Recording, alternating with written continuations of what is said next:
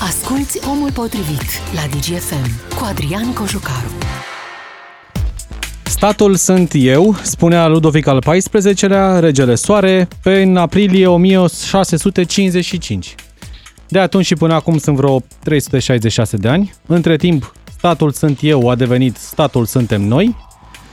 Statul nu este neapărat un premier, un ministru sau cineva de acolo, un președinte. Statul suntem noi. Dar cine suntem noi și cum facem noi să punem ceea ce suntem în slujba statului? E tema pe care vă invit să o abordăm astăzi, pentru că avem niște dezvăluiri din interior despre ce înseamnă statul român. Ne plângem de el că nu e funcțional, că ne-am înșelat de fiecare dată așteptările, că lucrurile se mișcă greu și așa mai departe. Avem saci întregi de nemulțumiri. Dar cine e statul până la urmă dacă statul suntem noi? Sunt cei care lucrează, teoretic nu, în slujba statului. Ce fac ei acolo? Uneori mai aflăm, alteori nu, vedem însă realitatea României. După 30 de ani, nu suntem deloc acolo unde ne-am fi dorit să fim, sau unde așteptam, sau unde ni s-a promis că vom fi.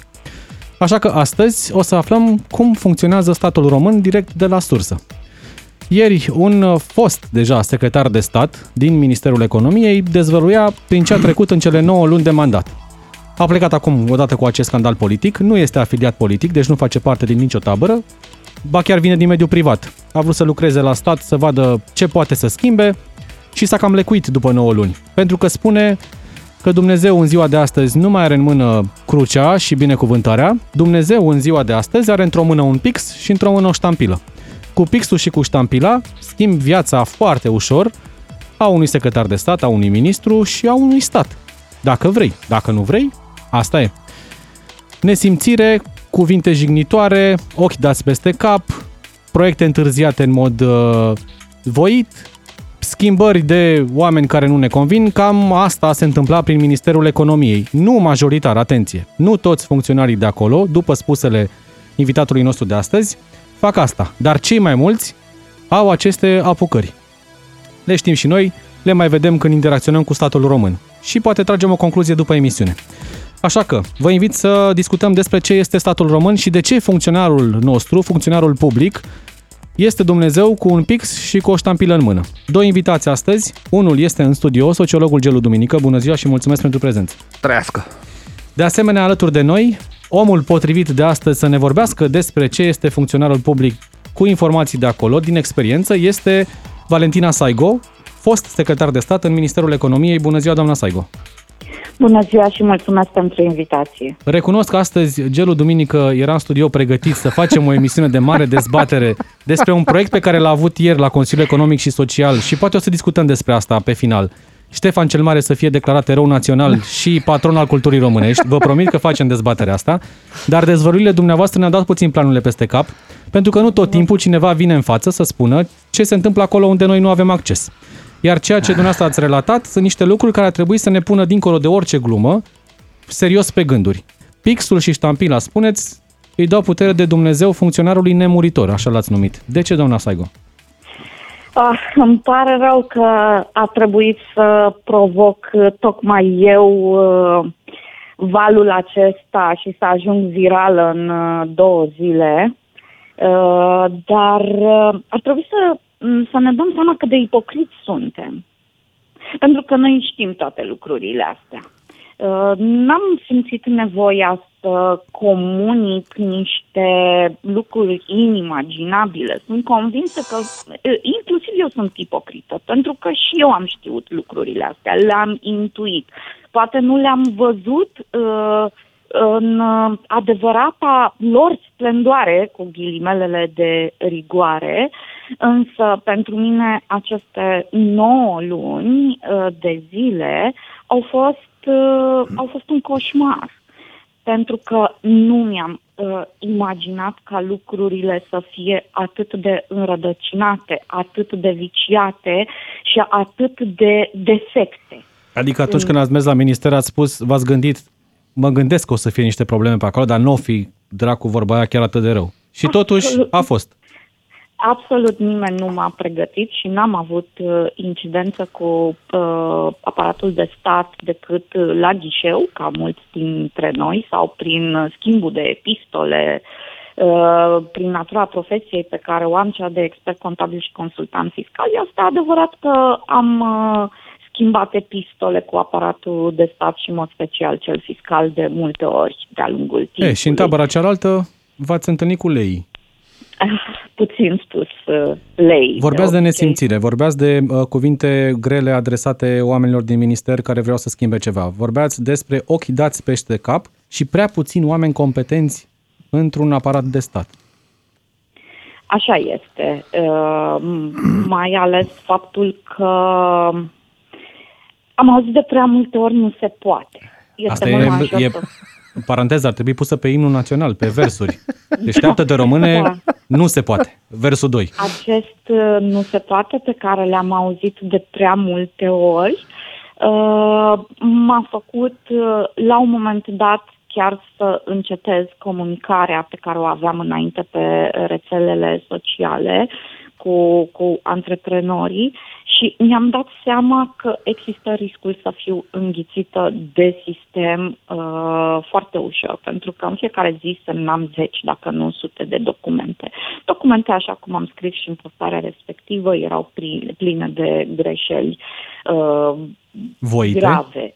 Vo- uh, și voite și nevoite. De asta am spus că este un amestec letal și de rea intenție și de prostie, pentru că nu îți poți da seama care este granița între rea intenție și prostie sau refuz să crezi că este atât de multă prostie în aparatul de stat. Uh, un simplu acord între subiect și predicat, să mă ierte Dumnezeu, asta deja nu mai este rea voință.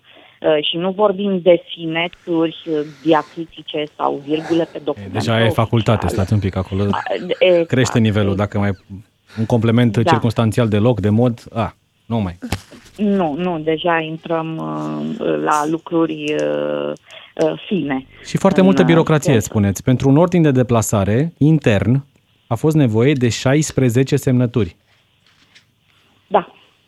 Da am, uh, am Și atunci ne mirăm de ce se fac autostrăzi în zeci de ani. Un spital la Sinaia a început în, ca proiect în 85, pusă prima piatră în 92, se termină abia în 2022. Noi ne uităm, uh, cei care uh, suntem în afara sistemului, ne uităm uh, la interacțiunea pe care o avem cu administrația publică și vedem că este birocrație. Însă aș vrea să vă spun că în interiorul instituțiilor publice, birocrația este și mai mare. Și tot acest uh, joc de glezne și schimbat uh, oameni din funcții uh, are repercusiuni pe fiecare document uh, în parte care se întocmește, pentru că uh, întocmești un document, te culci cu un ministru și te trezești cu alt ministru a doua zi și trebuie să reiei circuitul de avizare intern de la capăt. În, în naivitatea mea, eu nu am avut uh, contact cu uh, străfundurile aparatului de stat și recunosc că pentru mine a fost un șoc cultural. Spuneți așa, mm. România nu este pregătită pentru oameni cinstiți, curați și onești nu poate fi reformată de sus în jos, oricât de bune intenții ar avea cineva. Deci dacă sunt băiat bun și chiar vreau să fac ceva pentru țara mea, mă mănâncă sistemul, asta înțeleg. Asta este adevărul crunt după 9 luni de zile și da, într-adevăr, m-am lecuit de, de, de lucrat în aparatul de stat. Nu mi-am dorit lucrul acesta. Prima dată când uh, ministrul Claudiu Năsui mi-a propus, i-am scris nebun și că eu nu fac așa ceva. Uh, Uh, după care am mai stat mult și m-am gândit și m-am sfătuit cu oamenii apropiați și mi-am zis că este o provocare și dacă nu încerc să văd cum este și de cealaltă parte a baricadei. Ok, acum am văzut, mulțumesc. Nu mai vreau. Nu mi-a plăcut, și ca o... nu mai vreau. Așa ceva Că cine o face ca mine, ca mine să pățească. Exact, da. Și ca o concluzie, ca să ne facem ideea generală, imaginea asta pe care dumneavoastră o descrieți și în postare și acum în discuția cu noi, este o imagine emblematică, adică cei mai mulți sunt așa, sau e o minoritate, așa cum sunt poate și cei care nu susțin vaccinul, de exemplu, care sunt mai puțini, dar sunt mai vocali? Nu, nu, nu. Este o uh, imagine, este, uh, este imaginea reală. Minoritate dar sunt și excepții, asta, asta vreau să, să înțeleg. Adică nu toți, nu toți sunt așa. Absolut. Aici, Absolut. Am lucrat știi. cu oameni extraordinari uh, care nu se uitau niciodată la ceas, când duduiau scările și plecau colegii la ora 4. Păi n-aveau loc să mai meargă și ei pe scări, că era aglomerat. Nu, nu, nu. nu. Exact, că am, am lucrat cu oameni în weekenduri, uh, că a fost nevoie de, de lucruri de genul ăsta. Sunt oameni extraordinari cu care uh, cărora le sunt recunoscătoare pentru că fără ei nu aș fi reușit absolut uh, nici bruma de lucruri pe care am putut să o las în urma mea. Mulțumesc mult! Și din păcate a fost prea puțin. Mulțumesc. Valentina Saigo, fost secretar de stat în Ministerul Economiei. Mulțumesc pentru intervenția la DGFM, pentru relatare și de aici pornim discuția, Gelu. Nu, eu, eu am lăsat, uh, da, pe, pe doamna secretar de stat, din câte am înțeles, da, să, să-și exprime punct de vedere, cu toate că parțial nu sunt uh, de acord cu domnia sa. În sensul că, unu, da, vă spun unde sunt de acord și unde nu sunt de acord. Da, da un tip de fariseism pe care toți îl avem. Știm foarte bine ce înseamnă instituția publică. Absolut de acord aici. Și dăm ochii peste cap în momentul în care ne afectează în mod direct pe noi. Deci ipocrizia există. E o, o ipocrizie care seamănă așa un pic cu nesimțirea, cu un fel de miserupism, știi? Adică superioritatea aia să fie bă, dar să fie la ei, da? Unu, absolut de acord cu ipocrizia. Uh, doi, uh, că aceste frâne, să zicem așa, din sistem sunt majoritare. Nu. Nu e adevărat, pentru că eu știu ce se întâmplă în, foarte bine în sistem, însă sunt foarte bine ancorate în sistemul de decizie al instituțiilor. Adică e frâna când trebuie. E nu unde e multă, trebuie dar e când și trebuie. când trebuie. Da? Adică dai de... Pă, știi, eu de multe ori am spus că trăim în țara secretarelor. Da? Și, adică ați observat că de obicei e mult mai complicat să ajungi la șef, să zicem așa, când ajungi la șef, lucrurile par foarte ok, omul e de bună credință și vă spun că am trăit experiența asta de ianuari. După care șeful o trimite în jos pe structură ierarhică să se îndeplinească și se blochează. adică ce am învățat în 21 de ani de experiență profesională este că voința ministrului nu este suficientă. Că dacă ministrul poate să fie, ministrul poate să fie cel mai luminat, cel mai deștept, cel mai frumos, cel mai nu știu cum, de vreme acasă, nu e suficient, pentru că restul sistemului da, are în punctele nevralgice niște oameni care de multe ori îi bănuiesc că sunt acolo să pună frână. Adică ei nu sunt acolo să Dar servească. Dar pun frână din propria conștiință, că nu sunt ei de acord cu ce propune ministrul sau sunt Bun. puși să Aici pună e o întreagă nebunie. Da? Uh... Mă stai și te gândești, mă, eu sunt indiferent că sunt fan al unui partid sau altuia, sau că m-a pus cineva în scaunul ăsta. Mă, dar mie, când mi-ajunge hârtia asta în față, cum mi se pare? O fi bine, nu o fi bine și atunci Bun. pe propria conștiință pun sau nu pun ștampila. Bun, hai să o luăm așa. Da, legea este destul de tâmpită la noi, mai ales în zona asta, știi, care presupune decizii, achiziții și așa mai departe. Ca să înțelegeți, da, să zicem că în studioul ăsta suntem șapte și eu sunt uh, reprezentantul legal. Și am uh, expert achiziții, expert pe nu știu de care, uh, cu responsabilul financiar, juridicul și așa mai departe. Tot semnează că respectiva achiziție e de acord. E, e corectă. Okay, da. Semnez și eu, logic, pentru că varianta 1 este să semnez, varianta 2 să dau refuz de semnătură, dar pe care trebuie să-l justific. Asta înseamnă că eu ar trebui să am un corp separat de experți cu care să verific de ce au pus să ia ștampila. Da? În cazul în care eu semnez și se dovedește greșită acea procedură, singurul care răspunde însă, da, este reprezentantul legal. Ceilalți șase scapă. Ceilalți scapă, se fofilească. Da? Că stai, bă, că șeful, bă. Și atunci șeful, spre exemplu, nu mai semnează. Sau semnează foarte greu, sau semnează pe bază de încredere, sau semnează pe bază de ordin, sau semnează pe. Da? Pentru că sistemul e greșit. Adică în momentul în care noi, spre exemplu, și avem cazuri celebre în care reprezentantul legal a fost la pușcărie, luat, da? Însă responsabilul financiar, responsabilul juridic, managerul de proiect, nu. Dar reprezentantul legal nici măcar nu era n-a fost parte a proiectului respectiv. Și proiectul s-a blocat. Și proiectul s-a blocat, da. Și atunci stai și te gândești că legea de foarte multe ori e făcută tâmp, astfel încât să protejeze, de fapt, niște oameni care trebuie acolo să servească niște cauze. Acum, dumneavoastră chiar credeți că acel contract Bechtel, de un miliard de dolari, pe o autostradă care nu există. Cel mai mare contract pe care România l-a avut vreodată. Ăla ar fi trebuit să fie visat, să fie controlat de șapte mii de omuleți, de șapte mii de juriști, de șapte... Mai cum Dumnezeu de s-a greșit în halul ăsta de România a ajuns să plătească un miliard pentru o autostradă care nu există? Mai mult decât atât, când a trebuit să apară, nu se mai găsea contractul. Unde e contractul, bă? Nu mai e. Gata. Îl nu mai la un moment dat Dan Șova prin sertare. Și îl căutau prin sertare. Deci voi vă dați seama, adică e ca și cum tu, spre exemplu, cel mai scump, ai casă, ai contract, da? Și cel mai scump document pe care l-ai, nu mai știi pe unde l-ai pus, l-ai aruncat. Băi, stai mă puțin că nu e chiar așa. Da? E, deci e vorba e. și de incompetență și uh, de legea care e proastă. Uite, pe incompetență. Uitați-vă un pic la studiile pe care le au liderii noștri. Și ați vedeți că în vasi majoritatea lor, cel puțin până de curând, era oarecum o, da, linie. Aproape, o linie, veneau de la universități de low profile din zona privată. Adică nu erau nici măcar de la universitățile de stat, astea top 5 din România, nu o spun de universități de afară. Doi, una dintre marile mentalități de management pe care eu am învățat-o în momentul în care eram școlit pe la instituții mari era că un om deștept se înconjoară de oameni mai deștepți decât mm, el. Foarte bine zis. La noi, nu. Da? La noi... Păi ai niște staci de, de cărat după tine. Pentru că tu nu ești acolo pus să faci ceva pentru țară. Și vedem și zilele astea. Tu ești pus acolo să îndestulezi. O camarilă, o gașcă, partidul, partidele, da, și așa mai departe. Amantu, amanta. Da, și atunci, știi cum să spun, oamenii deștepți au o altă înțelegere, nu mai competență, ci e a pupat partidul, bă, e cu partidul. Cine nu-i cu partidul, la revedere. Da?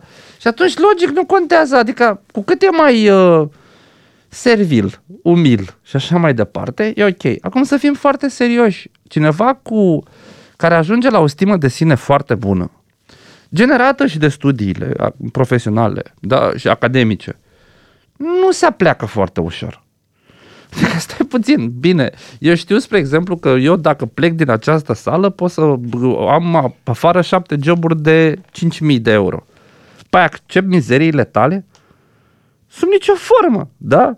Însă în Chiar momentul în care știu... Adică vrei să schimbi, băi, o fi unul care mi se împotrivește, ori fi doi. Dar când vezi că 30 în jurul tău se împotrivesc, mai poți să mai faci ceva? Uh, singur nu. E unul dintre motivele pentru care am refuzat, spre exemplu, istoric și o să refuz în continuare, uh, dar ofertele care mi-au venit din zona uh, administrației lor, administrației publice. Eu cred foarte mult în societate civilă. Eu cred că noi înșine, societatea civilă, și revenim la punctul 1, acel uh, farisism, acea da. ipocrizie, da. noi înșine trebuie să ne facem treaba. Adică în momentul în care noi cauționăm principiul, dar încălcarea principiului, doar pentru că a făcut al nostru. Da, mă, dar stai puțin, că al nostru e bun, mă. Ai văzut ce a făcut? PSD-ul e rău, bă. Păi a făcut și USR-ul și liberali. A, da, mă, dar și ce vrei să fac? Știi? În momentul ăla, noi suntem părtași la ceea ce se întâmplă. Mizeria pe care o vedem în această, în această zonă e girată de mulți. De mulți. Adică am văzut, spre exemplu, partide care veneau și spun, spuneau uh, să eliminăm pensiile speciale, dar care au pus în poziție de secretar de stat, dar tânără pensionară la 42 de ani din sistem. Băi, nu e ok. Da? Adică nu e ok, nu poți să te joci cu principiul chiar așa. Da, am văzut, spre exemplu, uh, proiecte care nu au fost evaluate, nu au fost uh, vreodată uh, văzut dacă cu adevărat sunt bune, dar care au fost implementate de prieteni, afini de-ai mei, și care au fost promovate în politică de stat. Și eu stăteam și mă întrebam, bă, dacă Năstase făcea cu proiectul Danei Năstase așa, Oare nu, nu e leșinam tot? Și era o liniște așa și o liniște majoră. Bă, dacă e al nostru, e bun, mă. E, asta trebuie să învățăm. Că ceea ce noi trebuie să apărăm e principiul. Iar eu, unul, cu riscul de a părea, habar n-am, tâmpit de, și de riscul de a fi înjurat de toate părțile, prefer să pot să mă uit în oglindă. Asta nu înseamnă că nu greșesc. Greșesc foarte cu mult. Cu toții suntem supuși greșeli. Da? Însă, în spatele greșelii mele nu va fi niciodată da, o mizerie. Că cineva m-a plătit, că nu îți spun ție, prietenul meu, că ai greșit. Eu am spus prietenilor mei foarte buni, oameni cu care mă înțeleg foarte bine, dar habar n-am. Cristi Preda, uite, decanul de la... Era europarlamentar și a greșit flagrant și i-am spus public, ceea ce ai făcut tu e o mizerie. Mie prieten foarte bun, suntem prieteni și acum. Pentru că noi am înțeles că, de fapt, cei care te critică sunt cei care țin la tine. Știi, cel mai nasol e să nu-mi pese de tine. Știi? E mai grav, da. D- dacă eu ți-o spun, ascultă-mă mă că nu o spun de aiurea. Cum, la fel, așteptarea mea este că în momentul în care eu deraiez, tu să vii să mă tragi de mână și zici, băi, Gelu, ai cam e mai sănătos așa și nouă nu ne prea ne place să ne însănătoșim. Dar noi nu avem chestia asta. Dau un exemplu foarte scurt. Am crescut salariile medicilor. Le-am făcut 2, 3, 4 mii, 5 mii de euro în funcție de specialitate. Da? Poate sunt și medici uh, care câștigă atât. Cu scopul ca ei să nu mai plece buzunarul la atenția omului. Sau Dăm să nu mai ceară. în continuare. Omul se duce și din instinct plătește șpaga aia înainte că așa se face. Așa se face. Deci și medicul nu îi mai cere. Sau în unele cazuri. Sau în unele cazuri, da. corect. Adică n-am scăpat de obiceiul ăsta, chiar dacă am încercat să ne însănătoșim. Dar noi tot spuneam chestia Și omul spune, e meseria mea, lasă-mă să o fac. Uite, Dacă iau vrei așa. ceva, îmi dai după, ca mulțumire. Atât. Adrian, îți spun o chestie mult mai, mult mai ancorată. Da, suntem în campania asta de vaccinare, acum. Mai oameni buni, tot spuneam ce o să se întâmple. Eram câțiva tâmpiți care spuneam, nu scoateți masca, că o să cadă vaccinarea. Bă, trebuie făcut o campanie cu cap. Bă, tu chiar crezi că acolo tot guvernul ăsta e de competenți? De I sau de CO? I. Da? Eu nu cred asta. Pentru că stăteam de vorbă cu foarte mulți oameni din eșaloanele astelalte care îmi spuneau și, îmi veneau și îmi spuneau, băi, ne sufocă politicienii.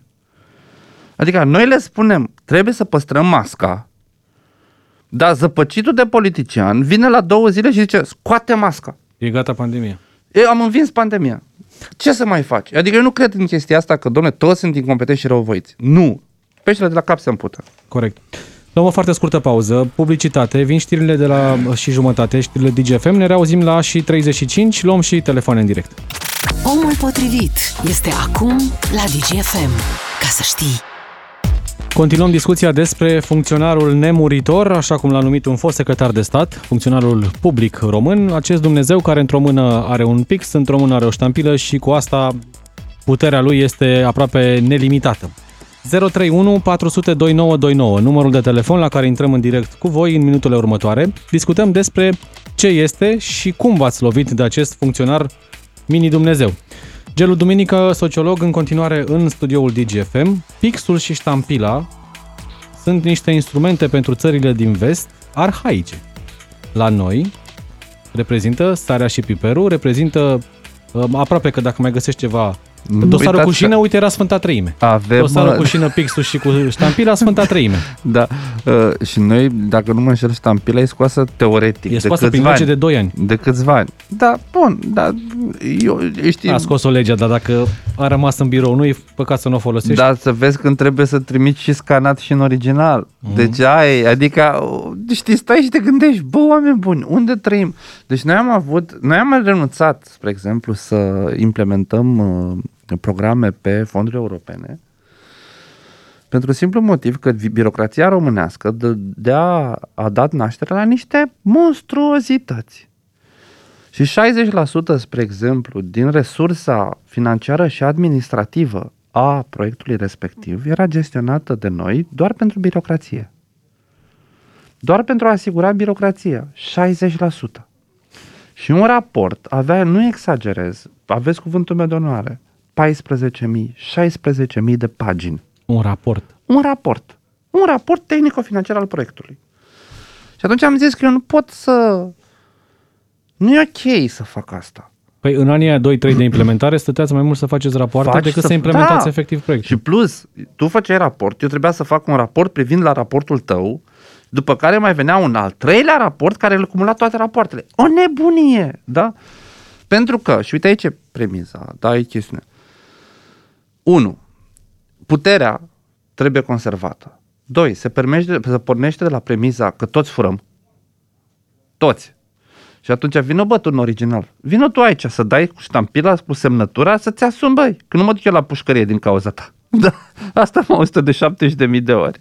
Conduceți da? un ONG de mulți ani. De mulți ani. vicepreședintele unui alt ONG. De câte ori te duci la ANAF să ceri copie după CIS, după codul de identificare fiscală, CIF, îți cere dovada că ai CIF. Când ei mi l-au dat. Și de fiecare dată trebuie să mă duc cu copie după buletin și copie deci... după CIF, ca ei să-mi dea dovadă că am CIF. Deci nu vrei... Adică despre ce e vorba? Te duci la judecătorie și cere copie după nu știu ce și trebuie să-i lași o copie după nu știu ce. Te cere copie deci legalizată deci și trebuie să-i lași. E ca la nebuni, da? Pentru că asta, într-un fel sau altul, îți conservă puterea. Bă, tu știi cine sunt eu?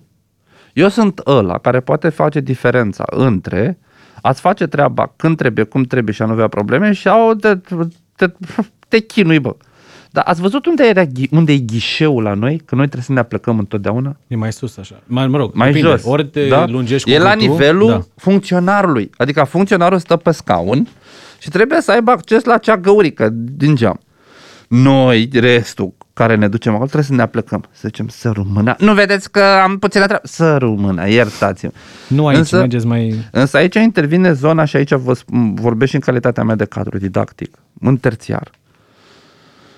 Nu vreți să știți că astfel de elemente privind lucru cu cetățeanul, diversitatea, ă, respectul și așa mai departe, nu au fost niciodată în curicula de formare a viitorului funcționar, al viitorului cadru didactic, al viitorului medic și așa mai departe. Mai mult decât atât, el a fost de foarte multe ori învățat, repet, învățat, să se considere superior. Să considere că are puterea pentru că are pixul, ștampila și cu, și cu dosarul cu șină. Și atunci ăla se comportă.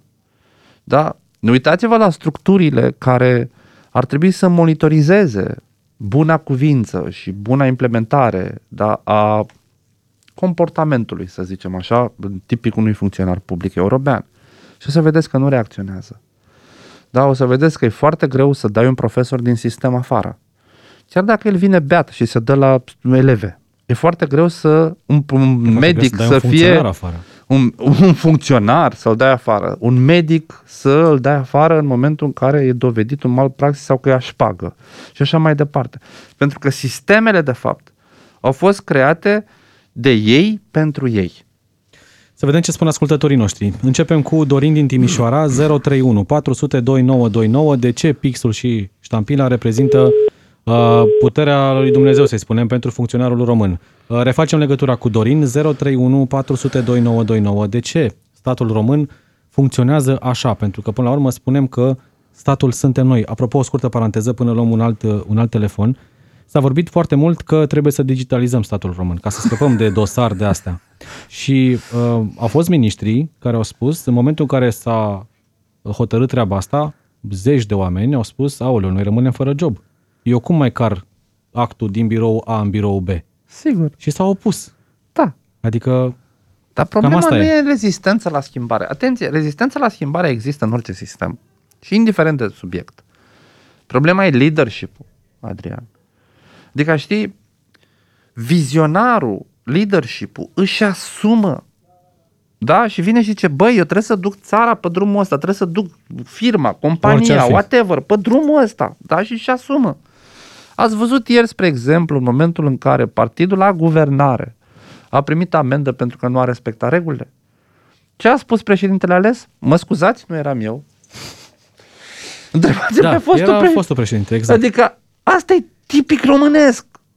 Da, tipic românesc. Nu-și ne asumăm. Adică, da, mă, vrem să se schimbe, vrem țara să fie mișto. Vrem mai să... lăsați-ne un pic așa cum Dar noi să dăm șpagă. Exact.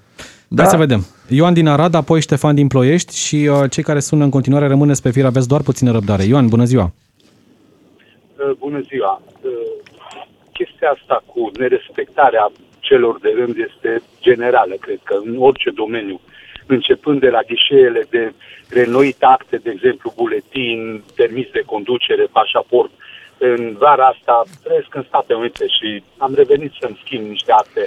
E o diferență enormă între uh, oamenii care sunt dincolo de geam în România, în orice domeniu, și în alte state, de exemplu, sau în Statele Unite. Dacă acolo zâmbesc cu forța, dar măcar zâmbesc și îți rezolvă problema care o ai. Aici a trebuit să-mi fac programări online, m-am dus la ghișeu, nici măcar bună ziua n-au fost în stare să dea face așa cu un ton ridicat, cu o privire de sus, parcă îmi făceau din milă ceea ce eu plăteam pentru fiecare act, plăteam o taxă de ca ei să se miște și să aibă bunăvoința de a-mi face ceea ce cer eu, ca cetățean de rând care plătesc taxe, impozite, din care ei stau dincolo de obiect. Și de ce, de ce crezi, exact. Ioan, că este această atitudine?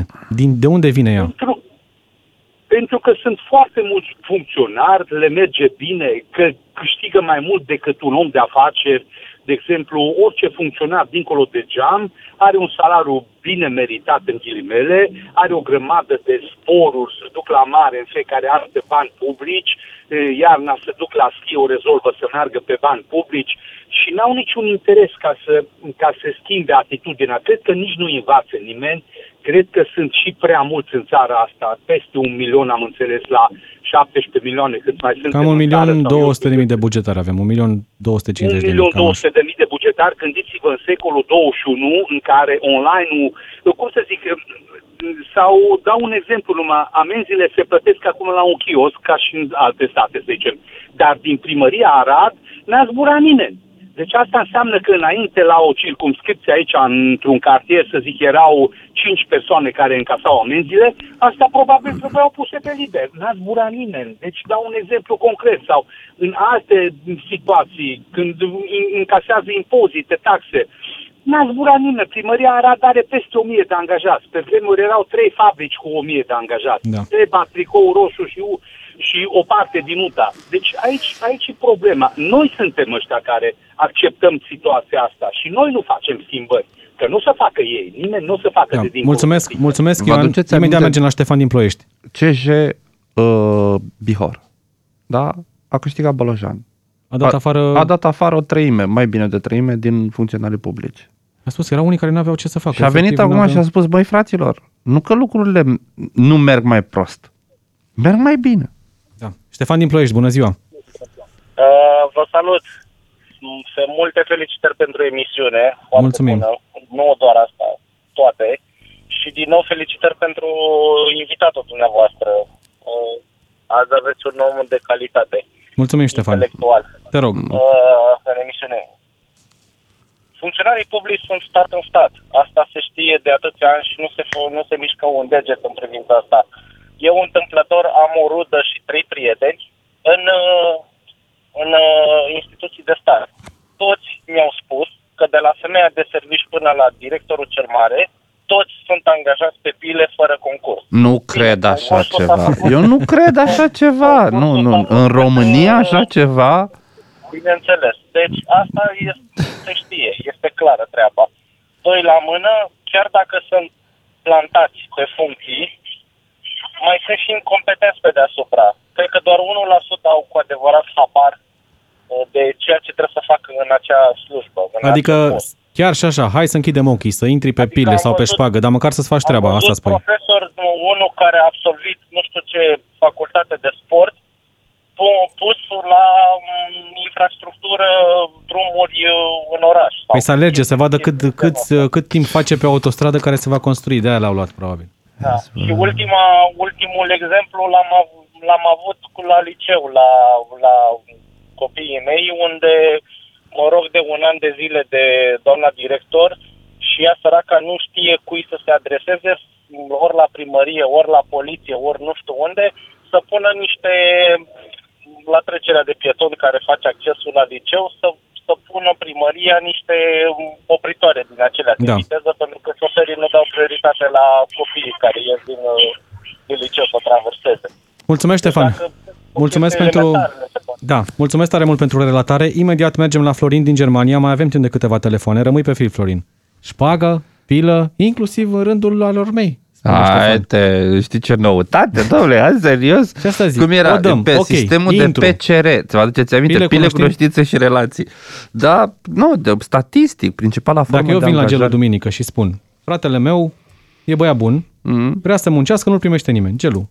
Dau 1000 de euro, ia și pe el. Bă, Măi, face nu, treabă. Eu, eu nu-mi permit chestia asta. Dar face, măcar atât să spun. Îți face ba, treaba, a, nu zic că e un pămpălău. Dacă își face treaba, n-am nevoie de miata de euro. Da? Asta Dar e. Uh, eu nu-mi permit să iau pe cineva balast. Da, eu și, și îmi cer scuze față de ascultător. Am lucrat într-o instituție publică o perioadă, respectiv într-un centru de cercetare academică al Academiei. Până să-l preia echipa din care făceam parte, centrul ăla era no name.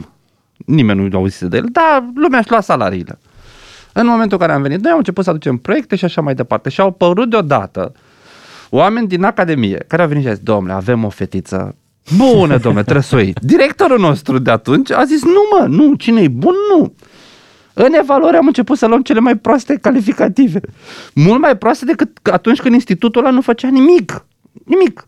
Pentru că da? ați refuzat? Până că, pentru că a refuzat. Pentru că a refuzat. Eu n-am avut niciun merit în refuz. Da, directorul de atunci, toate meritele sale lui.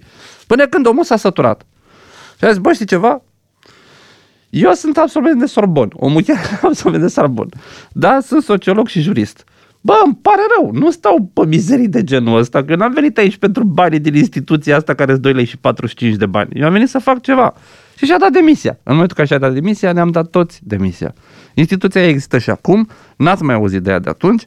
E o sinecură pentru foarte mulți sociologi cu viziuni legionare. Florin din Germania, apoi Maria din București. Bună ziua, Florin! Bună ziua! Cum e? Aș vrea să vă dau uh, un exemplu bun de data asta. Așa. Am fost servit mai bine ca, ca pe aici pe unde sunt. La, uh, cum să spun, unde se schimbă buletinul la... Direcția de evidență a populației. Da. Da. Acolo există o doamnă, nu că vreau să o lau, nu-i dau nume, nu nimic. Există o doamnă care chiar își face treaba.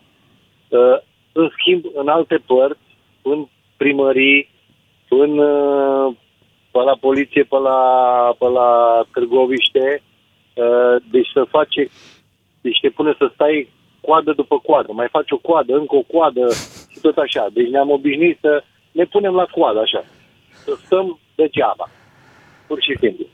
Da, a fost o experiență prin care am trecut și cu care nu, de care nu vrem să ne despărțim. Domnule, trebuie să stăm la coadă în viața asta, da. că asta e. Da, mulțumesc mult, mulțumesc deci, Florin. Maria am din... avut experiențe urâte cu cozile. Dar și bune. Și un exemplu pozitiv. Pentru Bă, că tot vorbeam că nu sunt toți așa. foarte multe experiențe da. pozitive deci și, nu, am, să nu și am spus că, că nu gata, sunt de acord cu toți. ideea că marea majoritate a funcționarilor uh, sunt, cum să spun eu, sunt așa. Așa, cum am... Uh, eu nu sunt de acord cu asta, dar experiența mea în general este una destul de bună.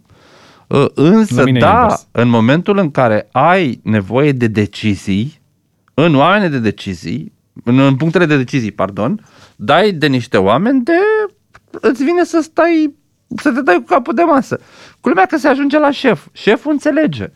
După care dă din nou în jos. Zice, da mă, uite, trebuie să facă... Iar se blochează. Da. Pentru că e și prostul până nu e fudul, nu e prost destul.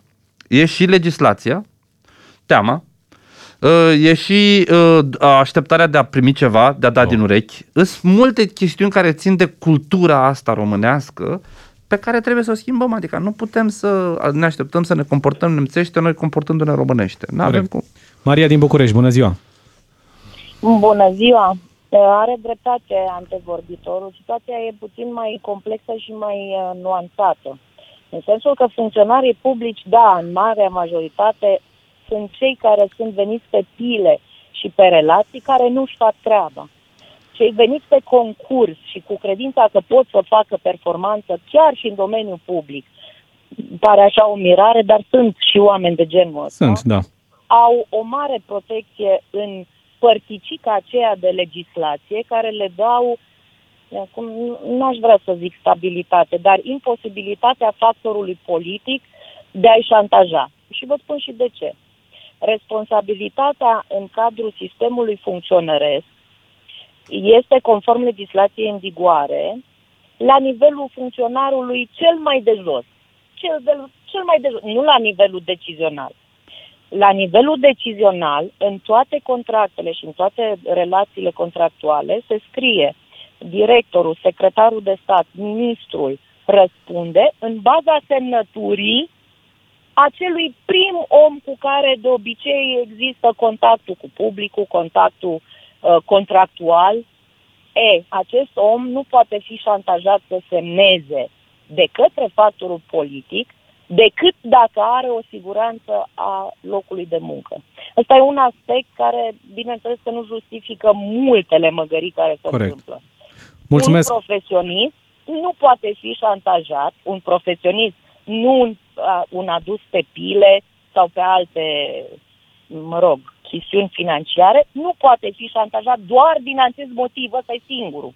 Da, mulțumesc tare mult, Maria. Mai avem timp doar de un telefon. Uh, Carmen din București, apoi tragem o concluzie cu gelul duminică. Bună ziua, Carmen! Uh, bună, îmi cer scuze, dar eu am urcat în mașină, am coborât și am auzit la un moment dat expresia aceea cu uh, dosarul cu șină, da? Vă aduceți da, da. aminte de el, da? Da, da. Să știți că n-am murit. Știm. Anul acesta am înființat o firmă pe București și când m-am dus la trezorerie să deschid un cont, uh, ce credeți că era printre acele cerințe pentru deschiderea contului? Simbolul național. Două date cu șină. Da, nu știu, uite, uh, o, o chestiune. Dacă vrei să-ți faci buletin acum în București, te duci la evidența populației la orice sector, nu mai durează 5-7 zile eliberarea. Durează, când am făcut eu, era 30 de zile, acum este 45 pentru că nu mai există plastic. Au o problemă cu plasticul. Noi încercăm să trecem la buletine cu chip. E, dacă mâine ar fi penurie de dosare cu șină în țara asta, domne, nu mai găsești, îți cere funcționar, aduceți O în să două fie dosare. plicuri cu șina.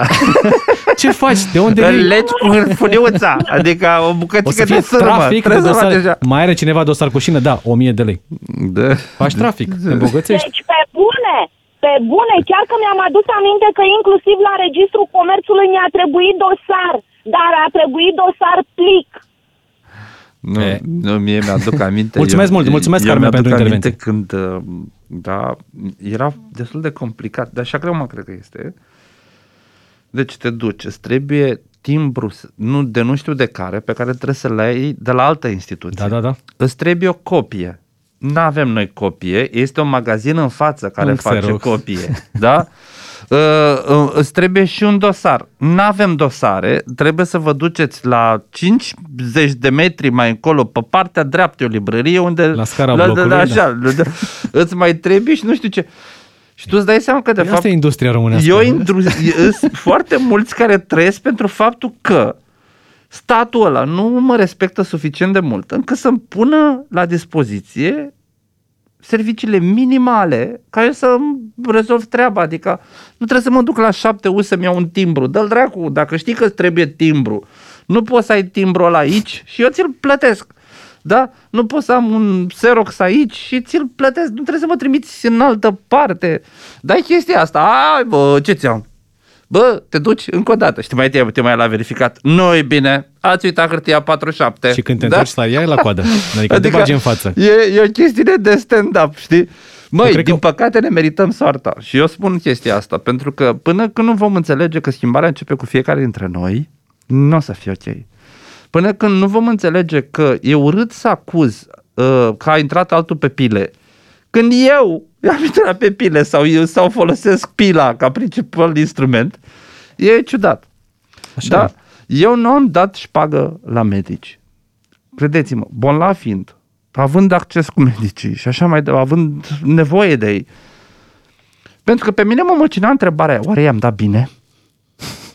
Și am zis, stai mă puțin, că eu nu pot să trăiesc cu întrebarea asta dacă i-am dat bine sau dacă omul era nervos, zicem, a, cred că nu i-am dat că trebuie. Știi? Și am zis, bă, eu nu mai dau. De ce să mai stau sau Nu mai dau, dubiul pur ăsta? și simplu, da? Nu mai dau. Da, și uite, nu mai dau de ani de zile, însă am avut și norocul de a găsi niște medici, tot respectul, da? Așa că eu nu cred că există doar alb și negru, există, eu cred că griul este majoritar, numai că albul și negru este atât de vizibil încât ne face să vedem toată imaginea doar în alb și negru. Nu, nu, nu. Corect. Griul și este nu doar la stat, majoritar. ci și poate și în privat. Eu îmi pun o întrebare. Funcționarul care lucrează în Ministerul Economiei, la biroul tehnic, va avea la rândul lui nevoie de un act de la ANAF și se va lovi de un alt mini-Dumnezeu. Nu mai bine renunțăm cu toții la lucrurile astea, că s-ar putea să ni se întoarcă Mai la un fraților, moment voi dat. a stat de vorbă vreodată cu contabilii din firmele private? Sau cu hașerii de acolo? Sau cu ăia de pe comunicare? De la marile companii multinaționale.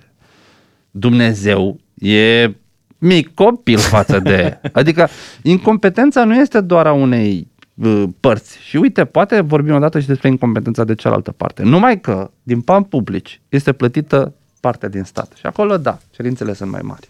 Mulțumesc mult! Mulțumesc, Geru Duminică, pentru prezență, pentru experiența asta de oră. Vă mulțumesc și vouă pentru că ați fost alături de noi. Mâine ne reauzim la omul potrivit, așa cum știți, de la 13 și 5 minute. Rămâneți acum cu știrile DGFM. Ascultă omul potrivit și mâine la DGFM.